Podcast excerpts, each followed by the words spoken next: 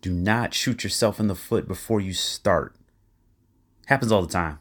Happens to every entrepreneur, happens to every small business owner at some point. And the sad part is it's easily avoidable if we're just willing to put the time in from the very beginning. So, in today's episode, we're going to focus on taking action and keeping in mind this is a marathon, it's not a sprint. The true formula and steps to success. Let's get it. All right, so let's say you want 50 sales a week, right? But you don't have any leads and you don't have a call list to start with. You want to run social media ads, right? And you want to make sales calls. But you don't have any kind of call script in place for when you actually reach out to these people, right? You, you're going to run these social media ads you're gonna you know have this this great advertisement spend a lot of time on the animations or the video whatever you're gonna put in there. But you don't have a landing page set up. So when the people come to you and they actually click on your ad you have a place to capture data you know because what if you don't make the immediate sale right then and there? And you just assuming who you're making the ads for right? You don't necessarily have a target audience down. You if I asked you to paint a picture of what your, you know, ideal customer looked like, you wouldn't be able to tell me. You wouldn't be able to show me. Are you really ready to succeed? And the sad part is is that a lot of business owners, entrepreneurs, doesn't matter. You could be in the business for five, ten years, barely surviving, or you could have just started out. A lot of business owners put themselves in situations like this right? They they come up with a lofty goal, but they don't want to take the time and put in those let's just be honest, those boring hours to get it done properly. More importantly, just to get it done. Right? Starting a business, not a hobby, but a real business. Take some time and take some planning. It doesn't have to be a 10 year business plan. It doesn't have to be a one year business plan, right? It could just be a plan and a course of action where you're looking at it and you're saying, these are the first steps I'm going to take to achieve a set a certain goal. Do you even have a business plan ready? Now, there's been this crazy movement over the past few years. And I say crazy because there are more and more people talking about, oh, you don't need a business plan. You don't need a prospectus. You don't need proposals. You don't when the sad part is when you get in front of the right people, and you know what I mean by the right people, the people who are those gatekeepers, those opportunities. That could be your investors, that could be banks, that could be other business owners that may want to partner and co-brand with you. That could be the potential co-founder of your startup. And the most important investor, it could be just the customer. The last thing you want to do is get in front of these people and not have anything to show them. And all you're going to do is talk, talk, talk, talk, talk. Well, talk is cheap. It wastes a lot of time, but it costs you very little to talk. You know, that's the worst thing to do is to put yourself in a position, especially if you get in that position, because no telling how hard it how hard it took you to get there, how long it took you to get there. And then when you get in front of the right people, you have nothing to show for it. The key is to be ready. Don't wait for it. Be ready. Put yourself in a position to always win. Sad story, true story, sad story. Once had an associate, and I'll get more into this a little later, but once had an associate who was literally in a position where they were in front of a person that could have helped them a great deal in their business venture. And it was because of what happened to my friend or my associate in that case. I, can't be just to be real. I learned from their mistake, right? And thankfully, I didn't get in a position where I was in front of an investor, in front of a bank, you know, um, um, you know, business loan officer or anything like that, where I was in a position where I didn't have anything to showcase. Now, been in positions where I could have had more, you know the presentation may have not been the best because clearly it may you know it didn't win over the the deal it didn't get the contract it didn't get the sale didn't get the loan one of those situations but the worst is to be there and not have anything to show for it as opposed to you you know what come back in a year come up with you know come up with better benchmarks, milestones, something like that. The worst thing is to be in a position not have anything to show for, which unfortunately my associate was once in. So, how can we be ready to always win? How can we be ready to always take advantage of an opportunity or to make an opportunity? See, like I stated, in my own situation, it's not about being perfect. It's about being ready. It's about being in a position where you can show up. And to be real with you guys, 90% of the time, it's just about showing up. It's about being present. So, what are those, let's call it what it is, those boring steps, right? What are those things that we can put into place so we're always ready to take advantage of an opportunity or to make an opportunity? Because sometimes that's what it's going to come down to. Those who are willing to make something out of nothing. And frankly, being an entrepreneur, that's what we do. That's what we're going to cover in this episode. We're going to talk about what steps you need to consistently take to put yourself in a position to win, and what some have been what some have considered the true formula of success, and give real examples of how this has worked out from everything from very successful entrepreneurs to right now two of the largest corporations in technology right? And they're the two companies that are tr- truly redefining and taking advantage of the entire industry. And the crazy part is, these are huge companies, highly successful entrepreneurs. But the awesome, awesome piece of, us, of this all is there, what they did was no different from what you and I could be doing every single day. See, the key, the key here to understand is we often think it's about money. We often think it's about, you know, um, privilege or some, something else. No, no, no. What it comes down to, what it comes down to, are you consistently driving towards your ultimate goal? And that means being uncomfortable. That means taking on challenges. That means building habits that will help you succeed. Today, we're going to go over those three elements consistently going towards your goal what steps you need to take to keep yourself in a position of readiness so you can take advantage of opportunities or you can make opportunities. What are those steps? What are those key ingredients? What are those those materials that you may need, right? Because to show the concept actually works, we got to put in real implementation. And that's what we're all about here. Tools and resources to help you win. So, we get back, we're going to go over that the steps, the true formula to success, what steps, and what materials you need to get there. Let's get it. All right, everybody, let's get right to it. So, this true seven step formula to success now. First off, I really break down each and every step, just want to clarify two things. Number one, this is based on what other companies, entrepreneurs, writers, even political figures, just being honest with you, political figures um, have applied before, okay? And how they set things up to achieve specific goals. Of course, we can't know all the ins and outs and everything that person has done. But when it comes to, well, when they were going for a presidency, when they were going, you know, when they were um, campaigning to be prime minister, when they were campaigning, or I'm sorry, when they were, um, you know, starting off their small business in, in the cases of a few entrepreneurs, when they were starting off their small business, they were looking for opportunities for loans, when they were looking for opportunities for investors, specifically entrepreneurs that were looking for capital, venture capital. Okay. And before they pursued venture capital, this is a big one for a lot, especially for a lot of the listeners. I know for us, before they pursued venture capital. Okay. So whether it's looking for private investors from, you know, family members or, or other individuals high um, high earning individuals that could invest in companies that were investing in companies and seed investing, things like that. But specifically, entrepreneurs who were looking for, and before they went to present, before they went to pitch a venture capitalist, whether it be the most well known larger venture capitalist or a private, I'm sorry, individual venture capitalist. These are, which is crazy how the steps seem to, if you look at it from a wide net, you're like, okay, they don't look all the same, but then you think about everything they're saying and they break it down, like, oh my God, this actually is the exact same things. Okay.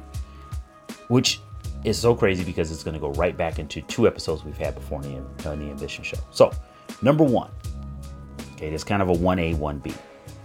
Okay, it's two sides to step one. And as I stated, when you when I start going into this, you're to say, "Oh wait a minute, I remember this episode, and I do remember the book that was recommended." I'm to bring that book up in a moment as well. Know where you're starting from, and the second side of that is know where you want to be. Now, it's extremely important to know and be completely unfiltered, honest, and blunt with yourself. Where are you starting from? I have no money in the bank. I have no money in my pocket. I don't have any investors. I don't have a product ready. I don't have a brand. I don't know where you're starting from because once you and I mean be unbiased, you look yourself in the in the mirror. It's just like that crazy old skit. Um, I'm not, you know, it's not fair use, so I'm not gonna say the name of the skit, but you look yourself in the mirror and you just think about this is exactly where I'm at right now. That's okay. That's where I'm at right now. Where do I want to be? Is the next port. That is the next point. And like I said in the very beginning, when you think about the goal only, this is why people don't want a goal set. Is they're like, oh, look at this goal. I want to have 10,000 sales or I want to have 10,000 customers. I want to make $10,000 a month but I don't want to take the time to plot out how to get there because I have to be really honest with myself where I'm at right now.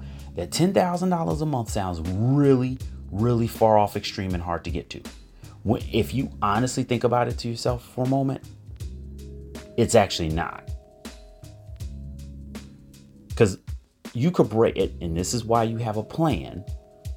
And this is why the very first steps to success of really formulating a plan for success it starts off with being honest with where you are right now and being honest with where you want to go.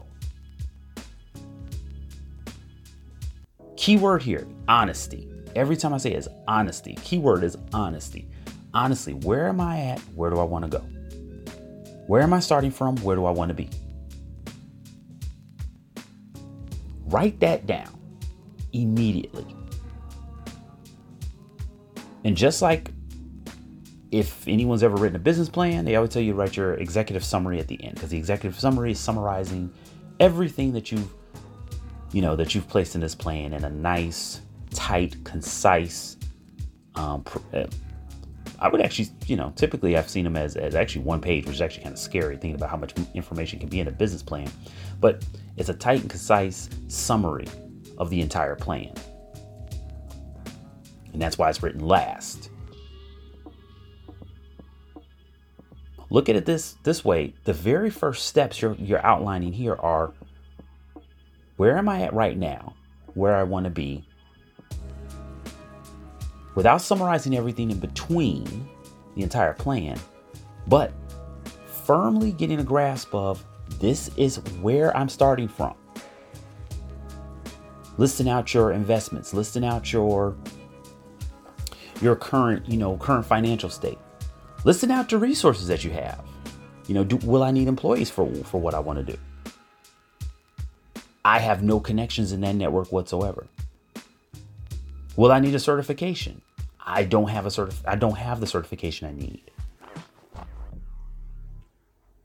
You're not mapping anything out. You're literally just about to do a, a, a brain vomit. This is what I want. Okay, but where am I at right now? And then I can work on how to get there. But let's get these two things clear and firmly understood. Because if I don't have a clear vision of where I want to go and the things I may need to put into place from where I'm starting at, it's going to be a bumpy road. And I might be con- I might constantly make adjustments, which you know that's just going to cause all kinds of anxiety and stress that you don't need, and that's going to prevent you from reaching the goal that you want to that you want to achieve. You know, before I start any project with a client, before I start any project with them, the thing I ask them is, why is this your goal? The crazy part is, if I don't know what that goal is, it's harder to ask that question, or I can't even ask that question, right? So I make sure that they always say, okay, I do a survey, I do a questionnaire at the beginning of any project with them to get a firm grasp of where they are at. I need I need perspective. We're gonna build your website. We're gonna make your marketing plan. We're gonna do this. I need a firm grasp of where you're at right now because I don't know you like that. And I can't tell you guys, it makes that project way harder if they don't know themselves. And that's honestly why I've passed up on some clients. I'm like, you don't even know where you want to go. so I can't really help you. And that's going to look bad for me because then you're going to blame me. So it's the same thing. If you are looking at getting help one day, if you're looking at trying to get an investor, a consultant, um, em- employees, Empl- people looking for changing jobs right now. I can't tell you right now if you're an employee, the first thing you need to make sure, and I, a lot of some of the best employees do this, and I've seen it in job interviews, and I, abso- I absolutely love it.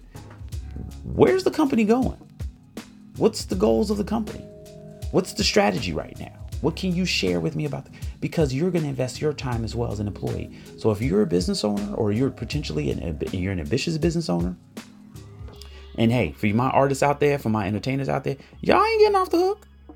no, no, no, no, no. You the same way. You want a business manager to invest time. You want a marketing manager to invest time. You want dancers. You want uh, producers. You want writers to invest time in you. It's the same thing. Where do you want this to go? Where do you want your music career? Where do you want your singing career? Where do you want your acting career? Where do you want this to go? Okay, what do you have right now that you need to reach that goal? And then here comes Aaron slipping inside, you know, hey, and why? Because I always got to come in with the why. And I reference this. I reference the book Start with Why. So just gonna bring up the book if you could if you couldn't connect, you know what was um which book I was speaking of. Because in Simon Sinek's book, he brought up constantly, constantly, how each of the leaders or each of the individuals, the influencers he was speaking of in the book, they focus so much on where do I want to take this? Where do I want to go? Where do we try? What is our ultimate goal? But they had to, they had to, tr- they had to truly translate their vision and articulate their vision. I should say they had to articulate their vision for the people who were following them, and that's why people followed them because they could articulate their vision. This is where we're at right now, but that's not where we're going to end up. Why are we on this path though? Why did we start? What do I desire? You so I'm getting farther and farther away from money. Now, money could be in here, but if your ultimate goal is just to be rich, I'm gonna tell you right now, the saddest part is you could be rich and famous doing a bunch of stuff. In fact, you could pretty much be rich and famous doing anything. You can be rich and famous doing anything. I'm not talking about being rich. I'm talking about reaching your goal, your personal goal, because usually the money is, which is what it's for, it's usually just an instrument and a tool. I want to be debt free. That's a goal. That's a really good goal. I want to be debt free. Debt free. You didn't say you want to be rich, you just want to be debt free. You could be debt free and not be rich. For those who didn't know, you could be debt free and not be rich. It's not it's not a, a, not a crazy concept. There's a lot of people who are debt free who are not rich. And they're not broke, they're not poor. They're just not in debt. They didn't live beyond their means. They had, and and the means that they did have, they used to pay off any debts that they did owe, and they were good. Or they are good, I'm sorry.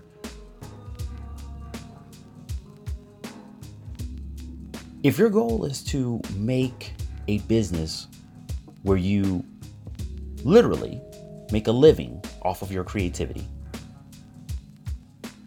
And your creativity is music. You just want to make music. You want to make a living from music. You don't want to have any other kind of job. You want to be able to provide for your family, you know, your wife, your kids, your husband, your wife, whatever it may be. That's a goal. I didn't bring up money. I just said you a living. A living could be a lot of things. You don't have to be a billionaire to, be, to have a good living. If that was the case, everybody would be upset. So, what do you desire? What is that goal? Where am I starting from? Okay.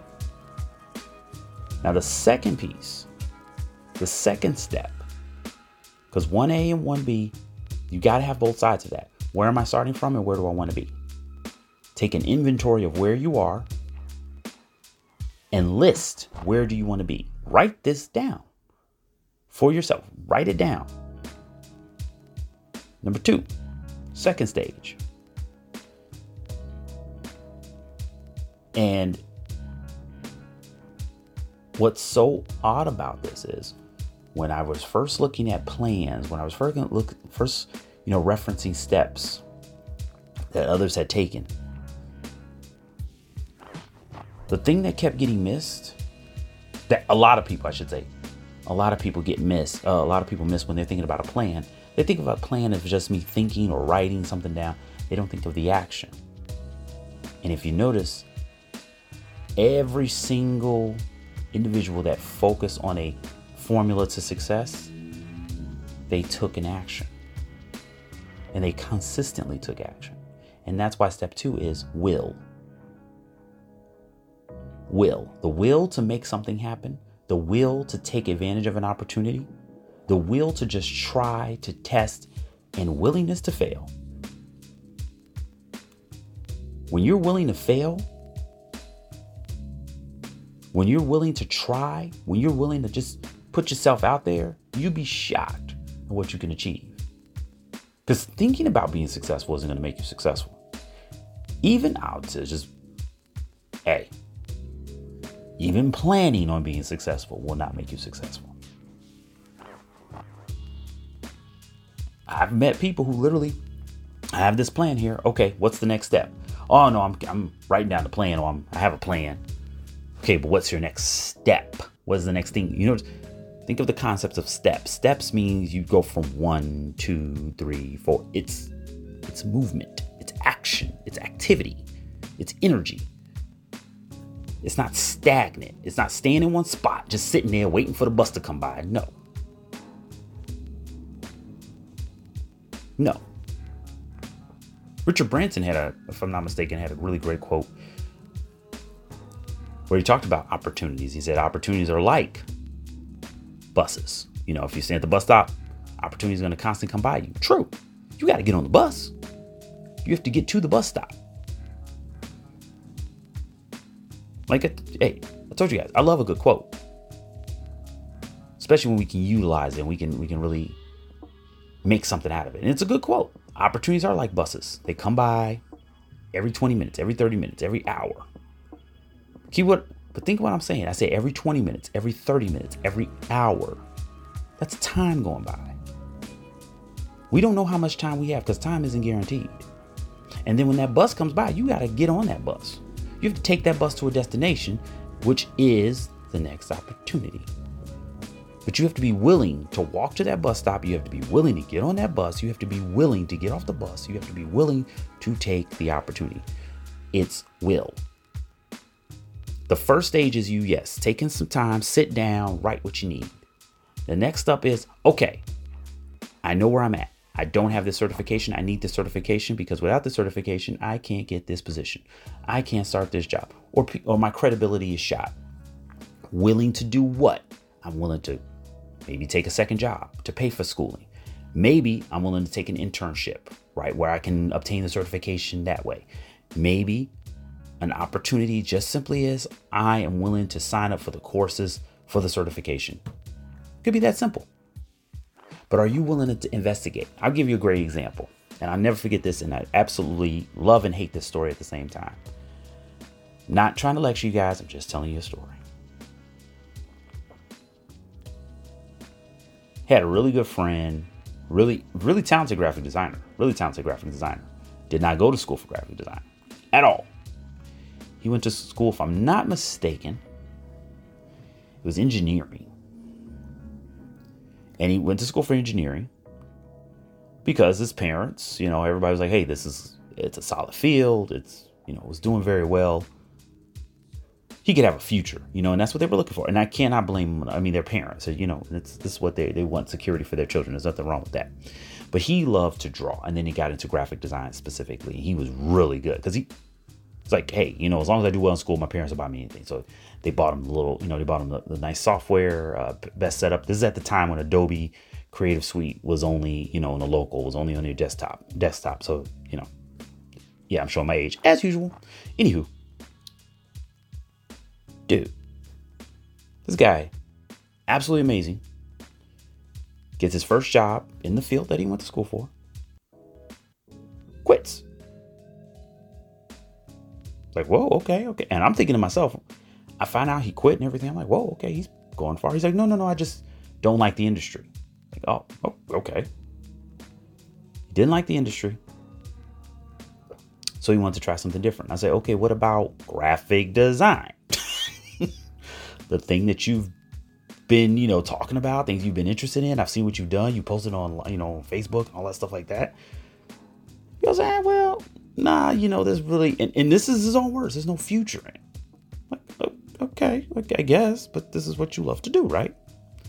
Nonetheless, nonetheless, he gets into the financial world. Well, not so much finance, he gets into banking. Okay, let me be very specific. He gets into banking. My man gets into banking. And I cannot tell you how many times I've heard him complain about his job. And I'm thinking to myself, you know, you had the opportunity. You just didn't take the opportunity to do what you want to do. And when we finally start talking, he's like, Yeah, I'm doing these little, I'm thinking he's talking about gig work. He's like, No, I'm just making stuff for myself. I'm like, okay. So maybe you don't want to do it professionally. And here's his exact quote once again crazy, blowing me just completely out of my seat. I would love to do this professionally. So I'm being me. I just give him the, the spiel. I'm like, hey, okay, well, I can help you learn how to use Fiverr. I can help you learn how to use Upwork. You know, because this is a this is some years ago, but they were just now really getting blown up. You know, I was just starting getting on those platforms. I'm like, I'm trying out those platforms. And he's like, nah, nah, not really, not really interested. I was like, okay, well, I have a logo that I need to I need help on. And I'm getting more orders now than I can support. He's like, hell yeah, I would love to do it. He literally says that, yes, I would love to do it. And I said, yeah, and I'll pay you, of course. I said, but I'm taking on more orders and I really can't support these orders. I said, and my, my other team member, you know, she's overloaded. So can we can I get that to you and you know, you just do it under my banner but I'll take care of you. You know, I'll make sure you get the payment. We, we you know, we chop it up. No worries. The guy does an absolutely phenomenal job. And I said to him, Have you ever thought about, even if you can't find jobs in the city, well, what if you found something out of state? Oh, I don't want to move out of state. Okay. Now, mind you, he has no kids, no wife.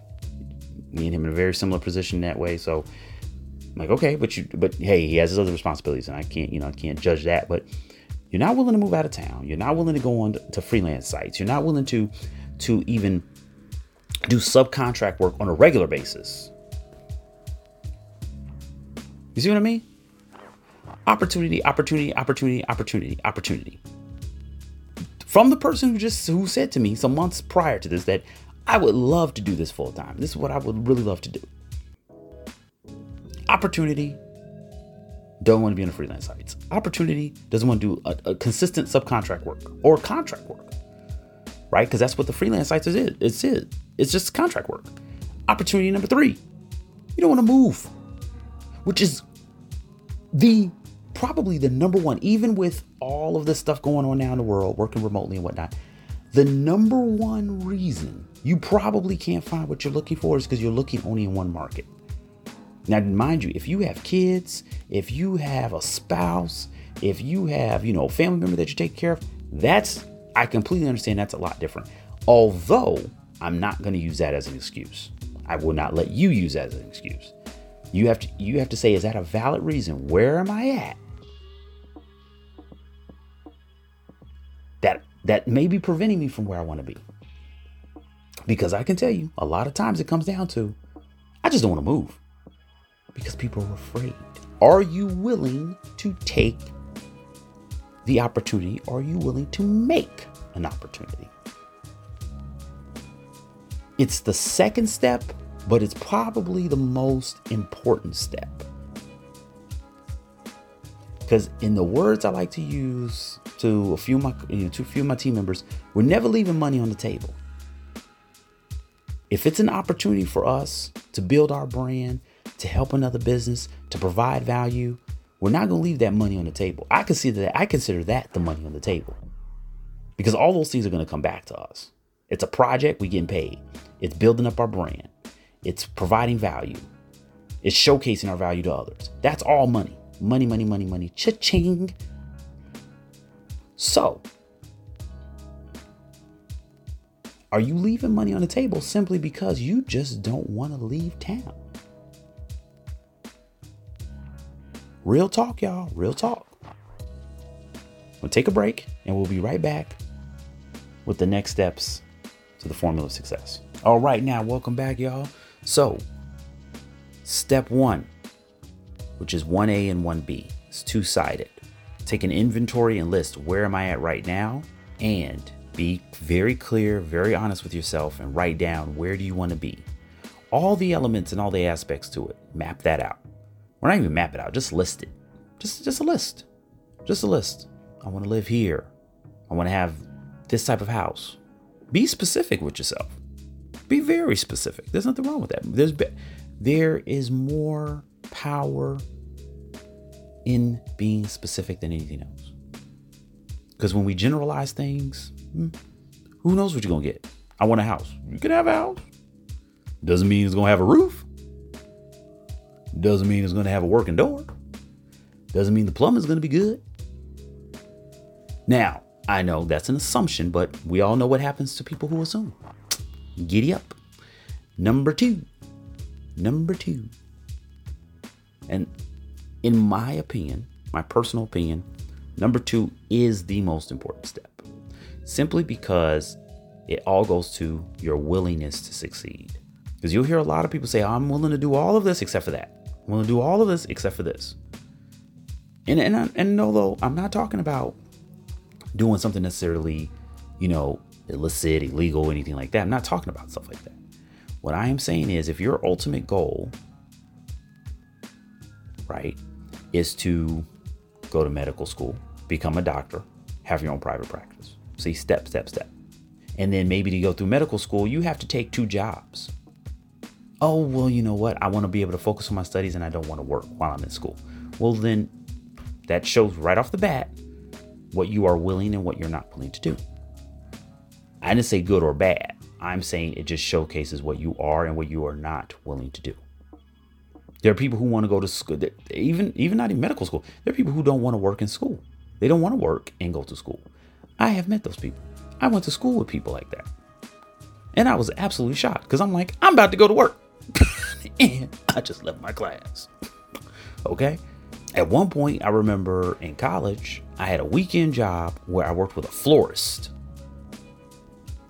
My one day off from anything, I'm nope, I'm getting up at four o'clock in the morning, going downtown to um to to the to, the warehouse that they had all the all the uh, flowers and everything, working on the arrangements, and then we're going to whatever wedding or whatever we had to go that weekend. This is not boasting. This is not me, you know, puffing out my chest, nothing like that. This is just being real. You do what you have to do. Are you willing to do what you have to do? Sorry if I bust somebody's eardrum. So, the next step, though, this is why it is a step by step process. This can be done literally in one day. Take your time. You're worth the time. Your goal is worth the time. Step three is build a plan to get from A to B. Sounds simple enough, and it actually is simple enough. Because what you did in the very beginning was you said, This is where I'm at, this is my inventory, this is what this is everything. Like, I'm just gonna be 100% honest with myself. This is where I'm at right now, and this is where I wanna be. Now, in order to get to where I wanna be, once again, do I need the certification? Do I need employees? Do I need um, a base of operations. In other words, do I need an actual storefront? What do I need to get there? And am I going to consistently work to get there? And I'll give you a great example over the past um, three years with everything's going on in the world, right? With the pandemic and quarantine and everything. Everybody needs a plan. Every business needs a plan. Care what anyone tells you. And I would love for I love when people say, "Oh, you know what? My uncle, my cousin, or I know the guy down the street, or this or that, has a business, and they never made a business plan. They have a very successful business." What they may be talking about is they didn't have a formal business plan. Because a lot of people don't, and I will admit that. Like there was a time I was like, "Well, yeah, the formalities of a business plan I can understand." But this is why I'm talking about putting yourself in a position to win, as a position to succeed. Because number one, what about the day you need that formal business plan? Oh, I'll wait for that to, to happen. I'll wait for that day to come. You're not in a position of readiness then. Because the worst scenario is going to happen to you, and I've brought the story up before, when you meet somebody and all they want to know is do you have a business plan? Because the worst thing you could do to a person of means, a person who is in a position to really help you, say, I don't have what you need to showcase to you that I'm ready. Because especially the higher a person gets in success, and I mean success when it comes to, especially in a, in a professional level, the less time they have to devote to things that aren't on that same path. This is why it's so important to have referrals and, and, and be part of networks and references because, oh, you know him or you know her? Now I'm willing to talk to you. So if you get to a point you say, well, you know what? I know I have I know where I'm at right now. I know where I want to be, but I don't want to write all this down formally. This is good enough. No, it's not. Not for yourself. Because when you get to a position where, hey, okay, what was what, what, what did I need to do next? You never map that out for yourself. Here's a really good example. Corporation wise, here's a really good example when I when I talk about being in a position to win. When this whole quarantine, when when pandemic and all this started, and immediately people were scrambling and having to say, okay, if we're gonna work from home, we need tools, we need technology to help us where we can still operate a lot of businesses, as many businesses as possible, right? Video conferencing had already been around. Video conferencing is nothing new. Video conferencing has been around for decades. Okay but reliable, capable. In other words, capable with compatibilities where it could work with so many different, you know, platforms and and it was stable and it was secure. There was a concern over a lot of the platforms that are out there. There was a concern about a ton of the platforms out there. And I know a lot of us who've been in business for years, we may have remembered business, uh, Skype for business. You know, um, one of the biggest was, of course, WebEx. But the company had already been around. They've gone through some ups and downs, but they were really focused on being the number one video conferencing communication channel and device, or not device, tool was Zoom. Because keep in mind, Skype was later on bought by Microsoft, right? Skype wasn't originally Microsoft, it was bought by Microsoft. WebEx was developed by Cisco, but once again, not a not a video conference, video communication focused corporation. Right? Cisco that works in so many different other capacities. Same thing like Microsoft. But Zoom. Zoom's ultimate focus has always been video communication, better collaboration online through all of its ups and downs, that's what the focus and that's what the focal point was. And that showed through more than ever during the pandemic, during quarantine, when everybody had to start working remote. And two three, four years prior to the pandemic, companies were scrambling because they were noticing Zoom was obtaining a lot of market share. But if you listen to the founder of Zoom, or sorry, the co founder of Zoom,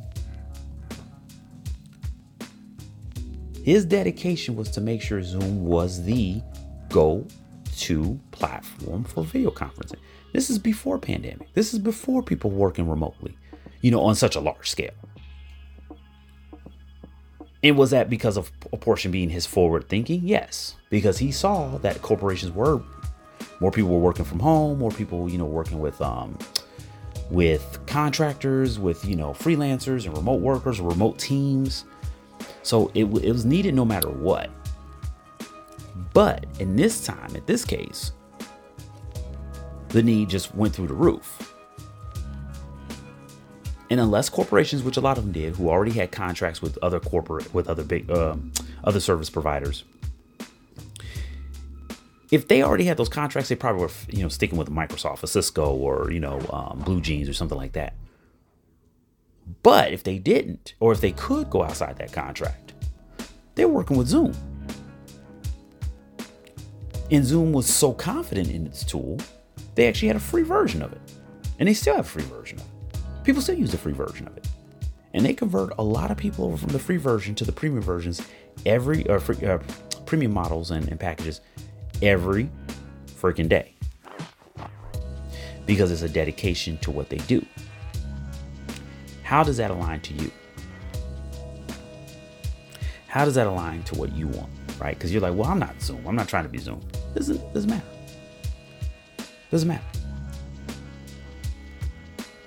Dedication to what you to what your ultimate goal is is what matters. Consistent work towards that is what matters.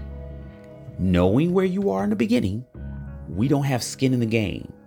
We are not at the level of a Microsoft. We're not at the level of a of a Cisco. I mean, you're talking about two of the, the titans of te- of technology, right there, literally, like that if you just look on your own laptop and desktop, you will see at the very least one one tool from these from these corporations, most likely, right? Or you or you get an offer for one, or you have enough colleagues that use at least one tool or one resource, one anything, honestly, from either one of these companies because they're just everywhere.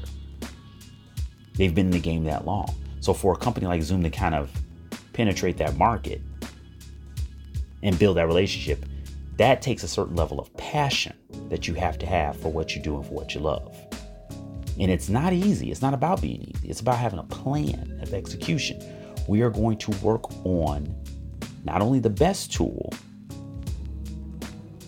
but when things go awry, which things have about, you know, in, in Zoom's Zoom's past, we're going to take care of it because our goal is more important. We want to be the platform for video conferencing, the platform for video, for video um, communication. Look how many streamers, all the people that have started YouTube channels,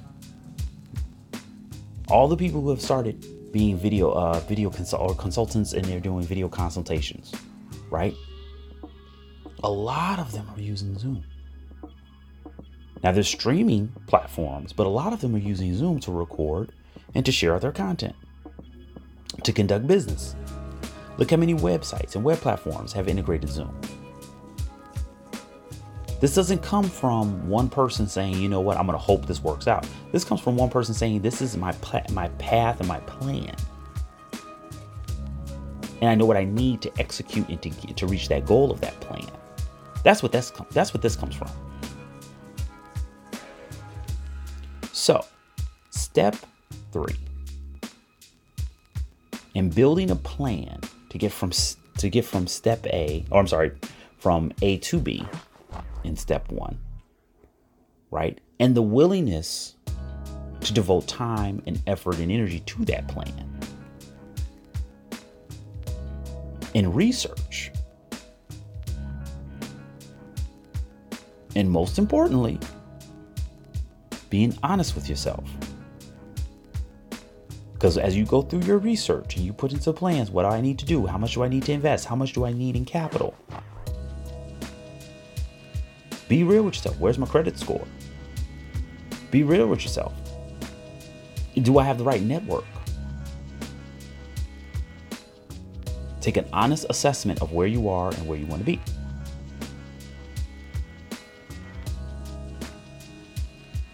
Step four, take massive action based on the plan. Goes right back to your will. Take massive action based on your plan. Don't hold back. You made the plan. You see the opportunities. You want to make the opportunities. And hey, can't can't say it better. Go hard. Every single day. It has to be consistent action. That's massive action. And that was the purpose of the plan. The plan isn't to sit on a piece of paper, go in a drawer, or you know, save it to your uh, save it to your Dropbox or your OneDrive and never look at it again. Take your plan, print it out, put it on the wall, and remember, you did this in step one. Um, uh, yeah, you did this with step one. In in one A and one B, what do I need to do? So the plan has that inventory. This is where I'm at. This is what I need. This is where I'm at. This is what I need. This is where I'm at. This is what I need. That's what the plan is calling out to you. So, what do I need to do to get to B? Am I taking action every day to get to B? Even if it's a few steps every day, even if it's one step one day, 10 steps the next day, because consistency is what matters.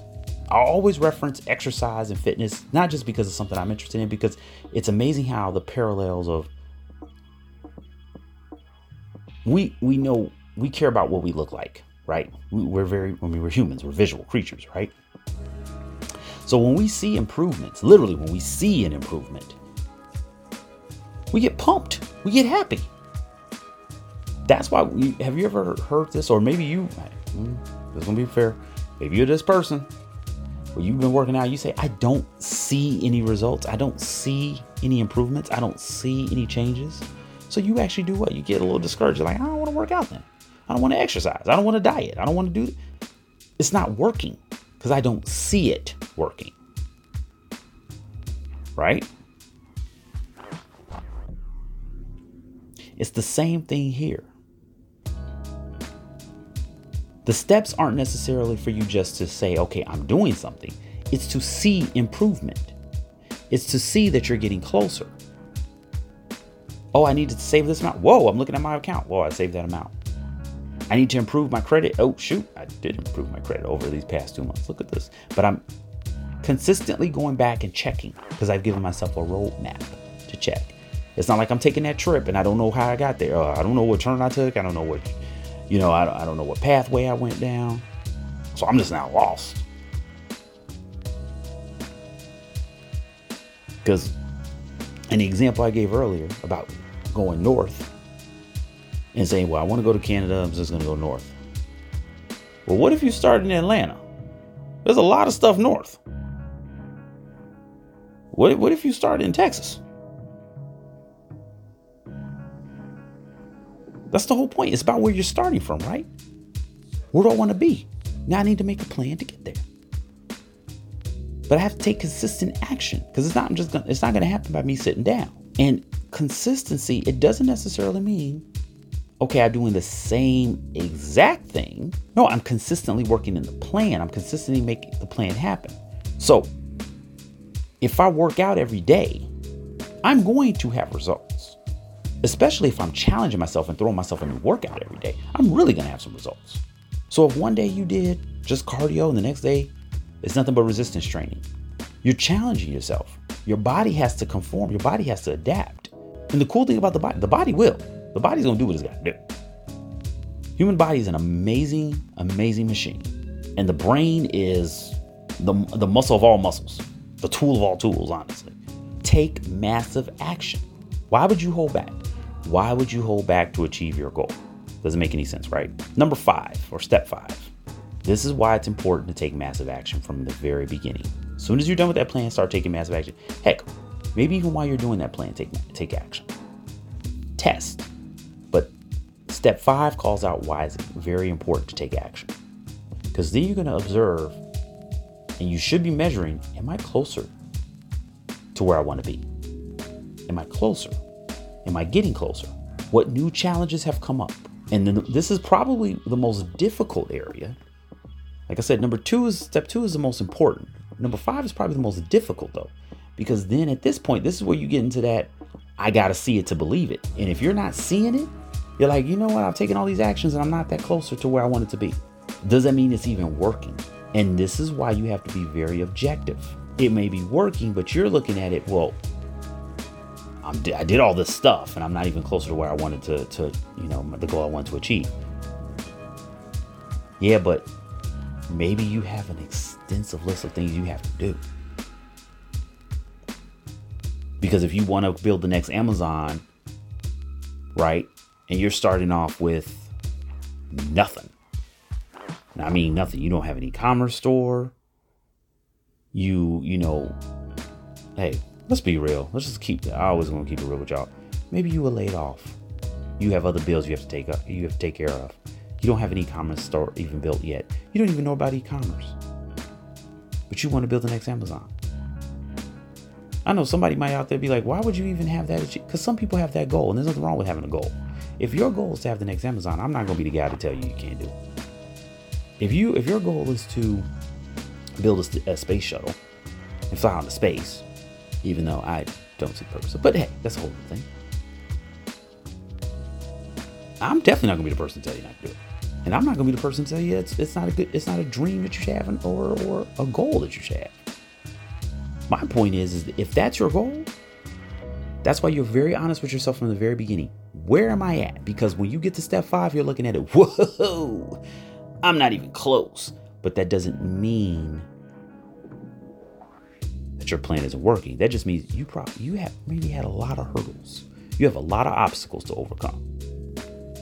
But be honest with yourself from the very beginning. That way, when you get to step five, you're like, well, yeah, I knew I had to get out of debt.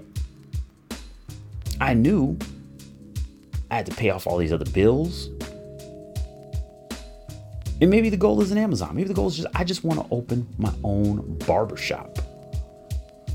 But I don't have even $500 in the bank account, let alone 10, 15, 30, 40, 50,000. So let me be honest with myself. If I want to own this barbershop, hmm, maybe if I work for the right barber, and the right barber being the right area where they can help me and understand this is the kind of storefront you need. I can get some mentorship while I'm actually working in the field and I can build up my own clientele. The right barber will mind, hey, I'm gonna make my own book of clients. I want you, and I can tell you right now, especially in a world like uh, hair and beauty, you know, personal care, it's all about your clientele. It's all about your book, as they call it. It's all about your book of business. If you don't have a book of business, you don't have a business. Just like we saw with the pandemic, right? We saw barbers, we saw beauticians, we uh, we saw cosmetologists, we saw everybody who were in the personal care field suffering. And it was because they either had a book of business or they were willing to move around that they were able to survive or even thrive in, mo- in, in not in most cases, from unfortunately what I've seen, in a lot of cases, but not in most cases. It was that book of business that saved them. So if you want to open your own barbershop, that's your ultimate goal. You're starting off with no money in the bank, you're starting off with debt, you're starting off with a couple other, you know, maybe setbacks or obstacles at least. And you're not even in the barber field yet? Okay. And yeah, I'm going to say it just that simply. Okay. Where can I go? Is there a barber school? Is there a barber who's willing to teach me on the job? Help me get my license, help me get my certification, maybe even take me to a course and pay for the course for me. I know you're thinking that's a lot of questions. You know what that is? That's will. That's will to achieve. That's will to make a goal happen. That's willingness not to sit on my butt and to get out there and make something happen. And when you get to step five, that's what you're looking at. Yeah, you know what? I'm not that much closer. I don't have I don't even know what location I want to rent yet or what location I want to buy yet. So I'm not that much closer to, to step B. Or I'm sorry, I'm not that much closer to um, part B of step one. I'm not that close. But I do have a savings. I'm out of debt. I'm working in the field. Be honest with yourself and be objective. Get out your feelings, because we can get in our feelings, I know. Get out your feelings and be honest with yourself. Step six. If the plan is working, you double down.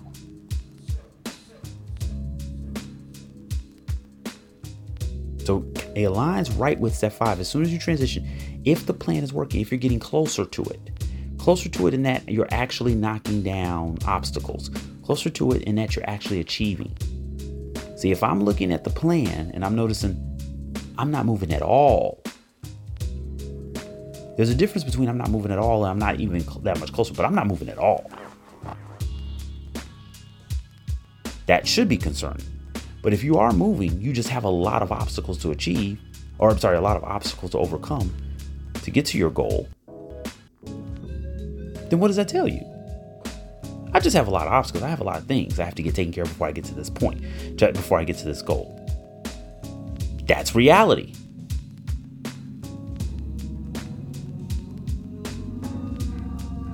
That's the reality of it, right?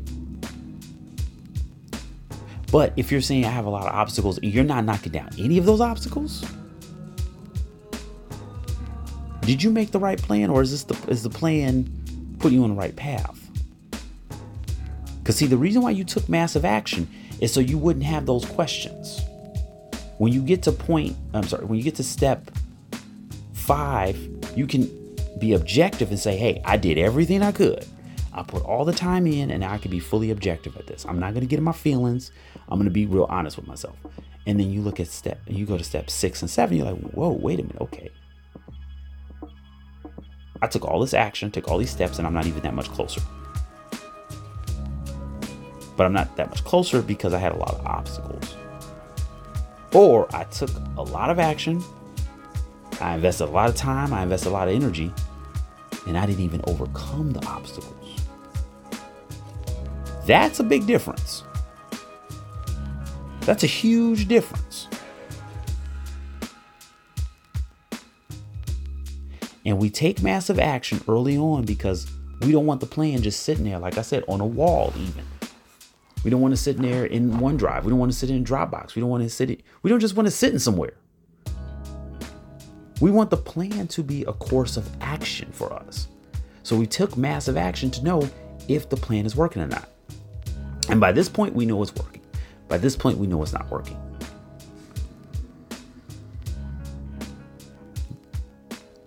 Here's the scary part about it. And I, when I went over this, because I've brought up this plan in a few meetings with clients who wanted to you know, change their um, their company's branding online. And I'll never forget one conversation I had. And this was absolutely the best,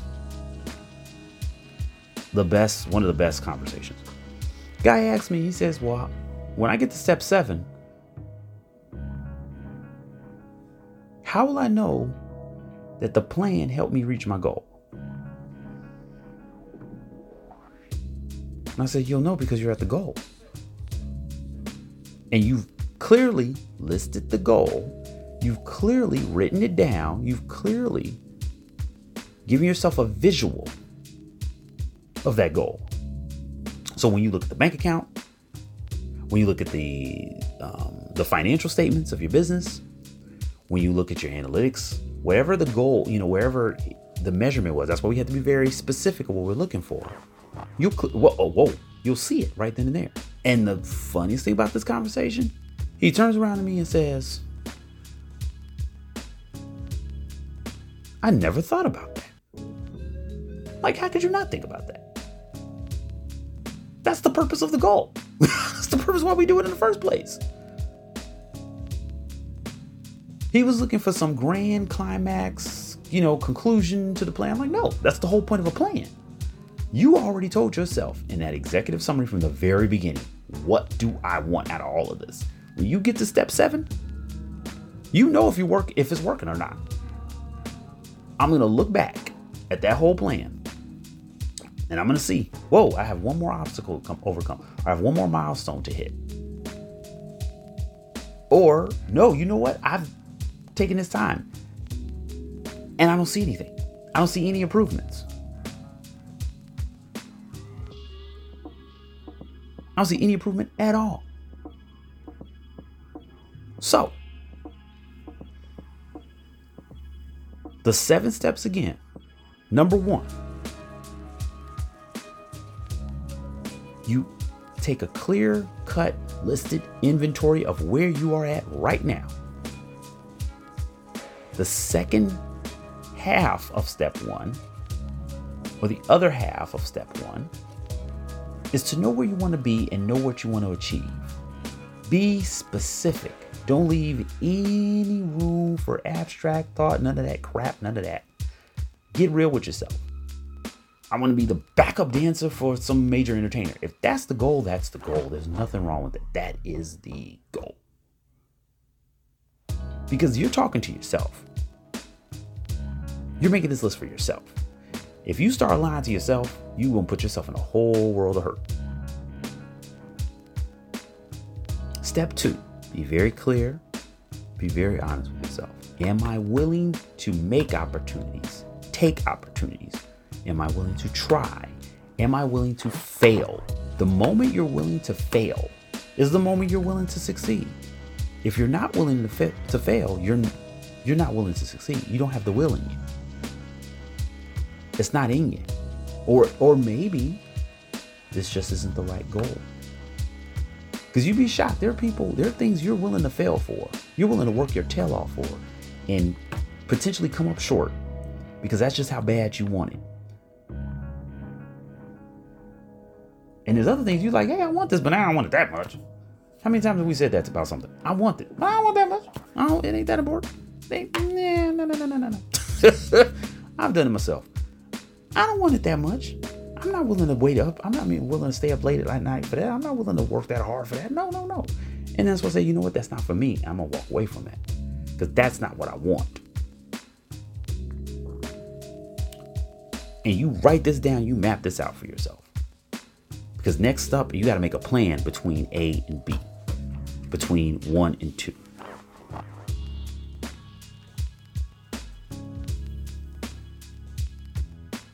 and you take massive action on that plan. You give it your all in that plan. You work consistently on that plan. And not when I say consistently on the plan, not consistently you working and writing the plan. You're consistently taking that plan and putting into action, put into action, put into action.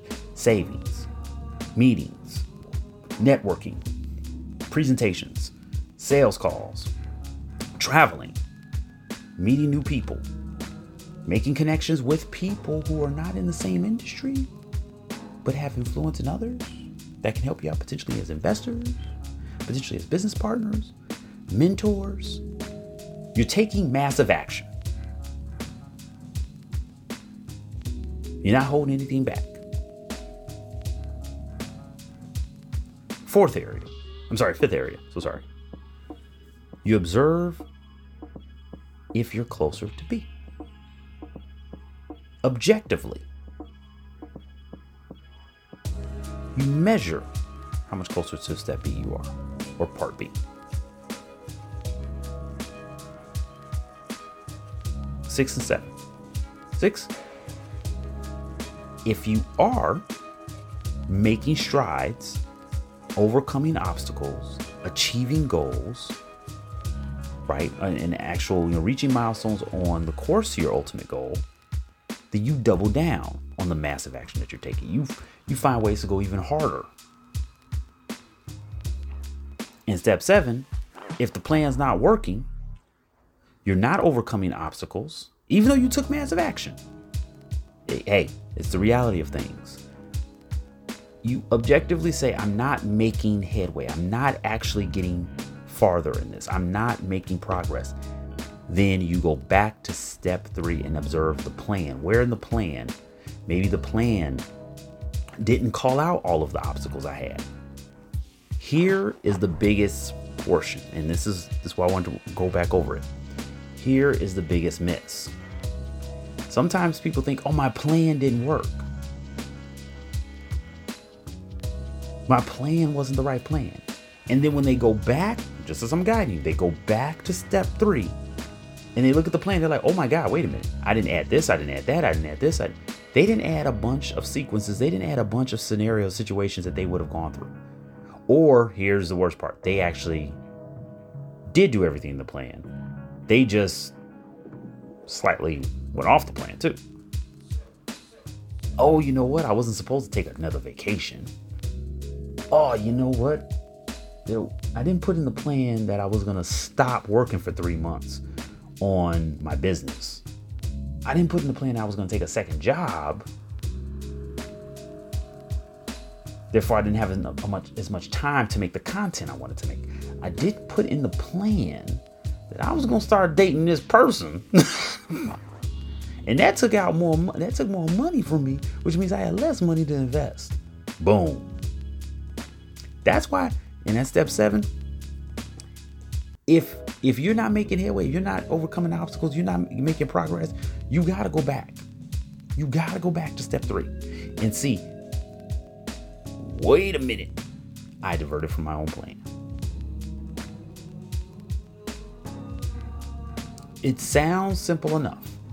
And the time that you've taken to listen to me here, and the time that we having this, this, you know, this interaction here, right? You should have already been mapping out one and two. 1A and 1B should have been written down for you. That's the start. 1A and 1B. Take this time and write down 1A and 1B. Get that out the way. That's the that's actually the easiest. If that is the hardest for you to do, you're probably not being honest with yourself. 1A and 1B should be the easiest portion. The hardest portion, truly the hardest portion of all this should be number 4 taking massive action because that's that you got to actively do it. And I'm not to sugarcoat it. I know that can be rough. Okay, so we come back. I owe you a few things, right? Book of the episode and your takeaways when we come right back. Alrighty. So we went over the seven step formula to success based on observation. And I, and I, in the description of this episode, I will list out um, some of the references, of course, as always with every episode, I list out the references of the episode. So that way you can see how these these steps have been applied not only for you know I mentioned Zoom as the corporation, but um, the the numerous entrepreneurs, the numerous world leaders, professionals that have used very similar, but this is a summary. Like I said, like an executive summary. It's like a summary of what those steps that they took, and it's very simple because usually reaching our goals actually is very simple. We're the ones who add a lot of complications. Um, once again, I've, I've brought this up numerous times. I always bring it up. Living beyond your means. When you live beyond your means, you make things a lot harder for yourself. And I understand we all want to be comfortable. We want to be happy. But a lot of times we live beyond our means. Be, um, it has nothing to do with being comfortable. It has to do with keeping up appearances. So if you, you know, if you really pay attention that, a lot of the things that make you happiest are actually some of the most simplistic things in the world, you know? Um, and once again, this is your goal. This has nothing to do with money. This is your goal, right? Money is just a tool and an instrument to get certain things done, make certain things happen, prevent certain things, if you will. Um, but your goal, what makes you happy, what you desire, your why, if you will, um, you don't want that tied to money, or you, I should say, you want that tied to money as least as possible because money comes and money goes. So that means either you, when you have money, you're going to be happy. When you don't have money, you're not going to be happy. And if you don't have enough money, you'll never be happy. You know, that's just, it's just life. So, yeah, I got deep there for a second. Sorry about that. Well, no, I, I always do that. Shoot, that's my, that's how I roll, y'all. Anywho, the book of the day the book of the episode. Now, I brought this book up before, and I'm, you know, just being real, I'm going to have to bring it up again. It's Start With Why by Simon Sinek. I'm not going to give some great grand introduction. The book doesn't need the great grand introduction. Simon Sinek, um, this book summarizes so so much, so much of what most of whether you're an entrepreneur, you you know you you, want to get into politics, doesn't matter. Of what a lot of us need to focus on, which is our why. That's why I talked about. That's why I just said the whole thing about money. It can't be money. If the why of what you do in life is money, you will miss out on a lot. And I don't mean you'll miss out on a lot by, you know, just the pursuit of money. You'll miss out on even trying things, right? Because you'll say, oh, I don't have enough money for that. I don't have enough money. I know so many people who have done that. I don't have enough money. I don't have enough money. I don't have enough money. Am I saying be frivolous? Am I saying be uh, run out there and, and spend whatever you have and live for the day? No, I'm not saying that. No. What I'm saying is you don't focus on money being the principle of that's how I'm going to be happy. And I'll give you a good example, right? So let's say you take a job because you earn good money, because you want good, because you want to make more money. You know what a lot of people outside of some corporate positions, especially, don't understand about that is do you know that typically those higher paying positions at, for um, corporate positions, you don't have time. you talk about people working 60, 70 hours. They don't have time to even enjoy it. So now they're earning money, but they don't enjoy it. And you know what they wind up doing? A lot of times they turn to alternative ways to find enjoyment. Now, not, not necessarily something negative, but here's the crazy part it becomes like a supplement, it, it becomes a stimulant, it, it helps them get through. And they spend more money. So now they can't leave that job and do something else because they're accustomed to, oh, this is what makes me happy. Not the work, the stuff outside the work that you can spend the money on to bring you some type of happiness. Instead of just enjoying what they do, because they don't enjoy what they do, but because they, they took the job for the money. The reason why you want to understand your why and why you do things is because it's going to help you in various areas. From one, explaining it to the people you want to be, you know, whether they're going to be a support of you, investors, co founders, customers. On the flip side, if you are trying to really be a part of a movement, if you don't know why you're a part of the movement, we all we've all seen people like that. Oh, they say they're down for this cause, or they say they're down for this, so they when they're not really, they're not in it. It's not in their heart. It's not in their heart at all, and they get called out for being posers, and they get called out for being what they truly are. I want to be called out for being a fake. I don't want to be called out for this because we know that's not what you're about. We know that has nothing to do with what you what you what you're about. So, in Simon Sinek's book Start with Why, he takes a deep dive into some of the most controversial, famous, and influential leaders from all over the world and how they were able to translate their why to establish, start, and truly be have successful movements. Even in eras where they didn't have hardly, I mean, the technology at their time period was nowhere near, nowhere near what we have nowadays. And that goes to exactly from a digital marketing perspective and from a business owner perspective, from an entrepreneurial perspective. This is what has always and always has honestly angered me when I'm talking to some business owners who bring up, I don't have enough money. It's not about the money. And like I said, it does actually anger me because I'm thinking, like, if you're letting that hold you back, you'll never achieve your goal. You'll never achieve your goal.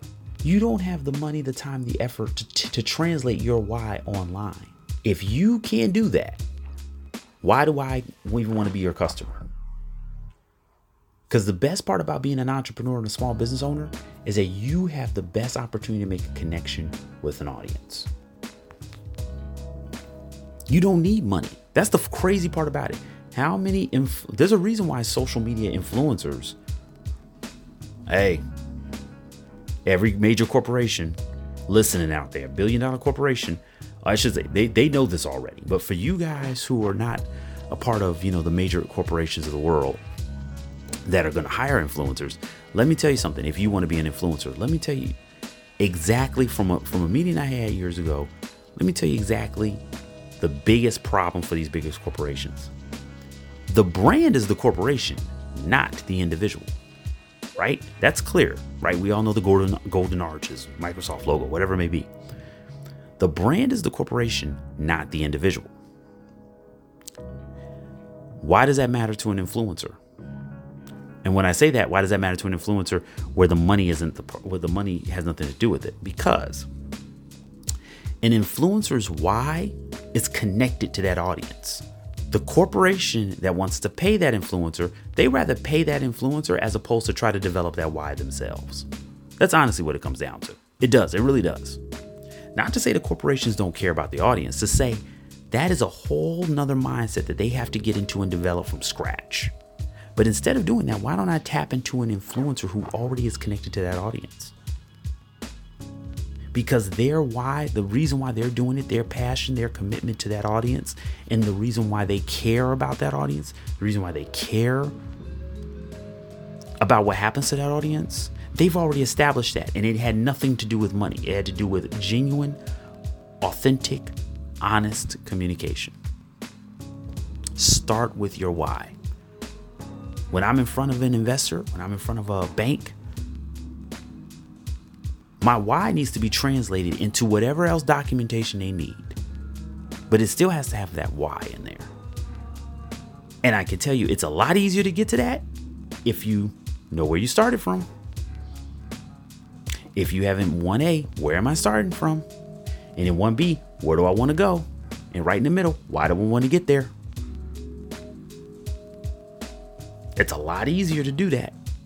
When you go through those three, uh, I'm sorry, when you go through those first four steps, it's a lot easier to communicate that in any documentation a bank needs. And now you have all the technology in the world, you have all the skills in the world to tap into to get that done.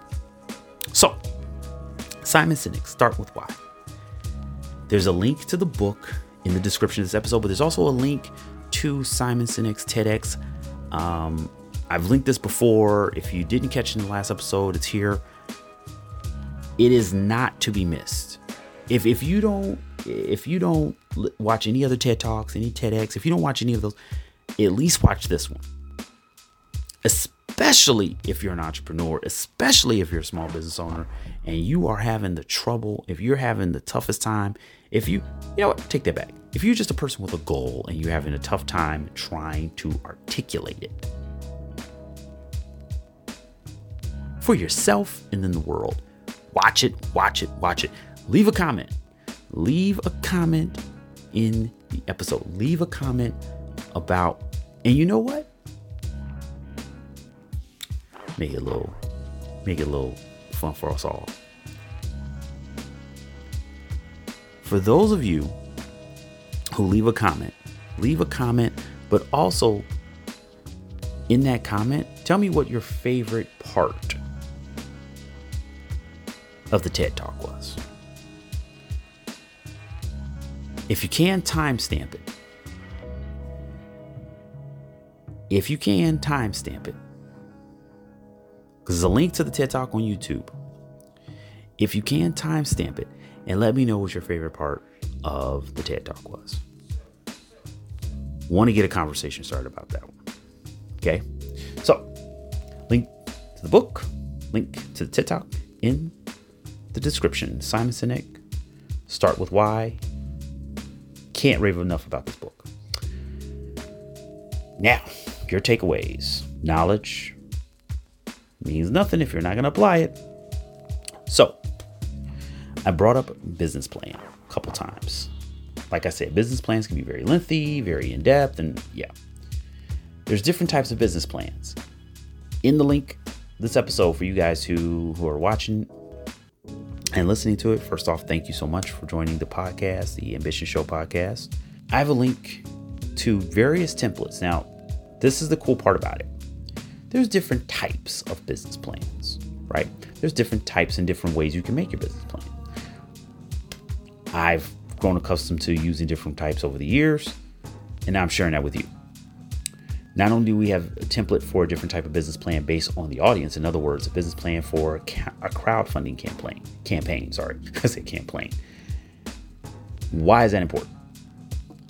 I can't tell you. I've worked on a couple uh, crowdfunding campaigns for businesses, and the businesses that have succeeded traditionally are the ones with plans. In my own experience, out of um, let's see, what 15 businesses, and I mean plans like in-depth plans, like they actually had a written formal plan, not just like, oh, here's my plan, and they just started telling me everything, and they never sent me anything on paper, um, or we or we built it together because I've done that a couple times. The plans that have succeeded, like I said, out of 15, um, only one did not have a written plan that succeeded. Only one. All the others that succeeded had written plans. I'll keep, just keep it that simple. Very simple. Okay. Um, so a crowdfunding camp- uh, campaign, a business plan template specifically for that. Then also a business plan template for investors. This template has been used um, by a couple of other business partners. Well, well, I should say business partners. They were, you know, clients who um, I helped them just with their business plans when they were trying to pursue investors. So they started their business and they wanted to get investors and they wanted to get a little bit bigger, um, which makes perfect sense because they were starting from scratch, startups, and they, you know, they wanted to seek private investment. They didn't give it for venture capital, venture capitalists. They went to private investors. But this is a business plan template that's worked for them. Um, and then, very easy enough, a startup plan. Okay, for the for the founding team members, but specifically that focuses on sales and growth. I can't tell you enough. can't tell you enough how much I hear and I see, you know, startups talk about, oh, we're looking for venture capital, we're looking for venture capital. And I always go back to like, don't you, wouldn't you rather be profitable? See, a lot of us have gotten that concept of the whole Amazon thing. Amazon, you know, for so many years wasn't profitable. And then you hear the whole thing about unicorns and everything. Everyone gets obsessed about those. And, you know, I will share this in a, in a, in a, in a post on, uh, I'm going to share this in a post. How many businesses fail, like regulars, small businesses, in comparison to startups? Because the cool part about a, a, small business is you ain't got that time to be worrying about oh trying to take over the world. I need a profitable business so i can take care of my family. If more startups focused on being profitable sales and growth in a sales pipeline like a small business focused on that more startups will be successful. I i want to i'm going to look over the numbers and i'm going to share this with you guys but yeah so business plans this way you guys don't have to wreck and break your brains and let me tell you guys these are actual plans. And I mean, this is not theory. Like I told you, the stuff I go over here is not theory. I bring a, I don't say a lot of names. I don't say a lot of names of companies and things like that, simply because some things are proprietary, some things are private, um, and they're, they're protected. And I don't want to just start dropping names and you go Google the person and you're like, hey, Aaron you. you know, something. And, and if I do get uh, permission to do so, I do ask these people. If I do get permission to do so, I will, you know, I'll gladly shout their names out, especially if it's something that you guys can learn from. It's, it's very positive. But I stay away from theory. I stay away a lot away from because there's so much theory. And I remember this in business school. Um, I remember there was a couple of professors that's focused on we're not going to talk about theory. We're going to talk about what really works and what doesn't work.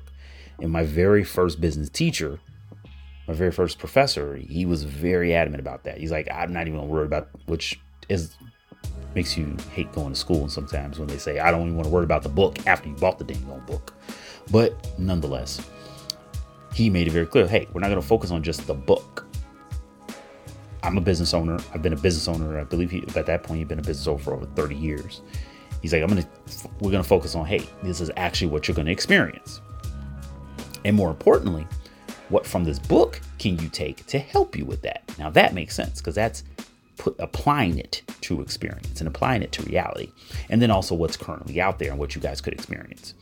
And you know what? I I didn't think about this until you know I was going over the episodes for the pod, and specifically this episode. I'll never forget the very first class in that in the my business course. That professor asked us, "Why do we want to own our own business?" And I was like, "Wow, it's amazing how." And this was before Simon Sinek's book, way before his book. Yes, I'm showing my age.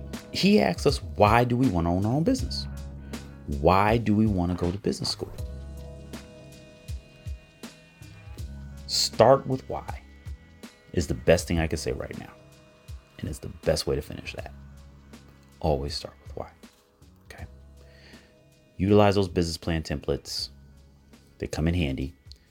Don't forget to watch Simon Sinek's TED Talk. Got that link for you in the description. Check it out. Click on there. And when you do leave a comment, if you can timestamp it or just mention, you know, your favorite spot or your favorite part of the TED Talk. And then we can get a nice little discussion going on about that one.